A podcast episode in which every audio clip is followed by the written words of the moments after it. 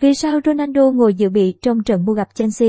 Huấn luyện viên Michael Carrick đã quyết định không điền tên Ronaldo vào đội hình xuất phát trong chuyến làm khách trên sân của Chelsea.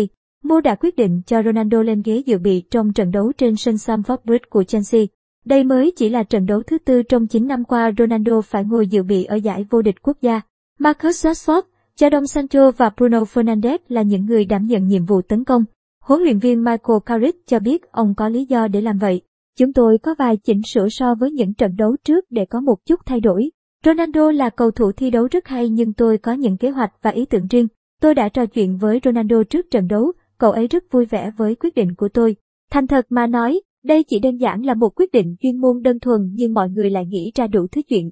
Mọi thứ đều ổn, Ronaldo và các cầu thủ luôn sẵn sàng ra sân khi cần. Tôi hài lòng với sự lựa chọn nhân sự của mình. Chúng tôi đến đây để giành chiến thắng, Carrick nói với Sky Sports.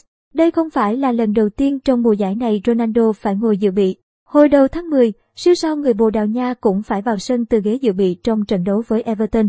Quyết định này đã bị Sir Alex Ferguson phản đối. Trong trận đấu với Chelsea, Ronaldo vào sân ở phút 64 thay Sancho.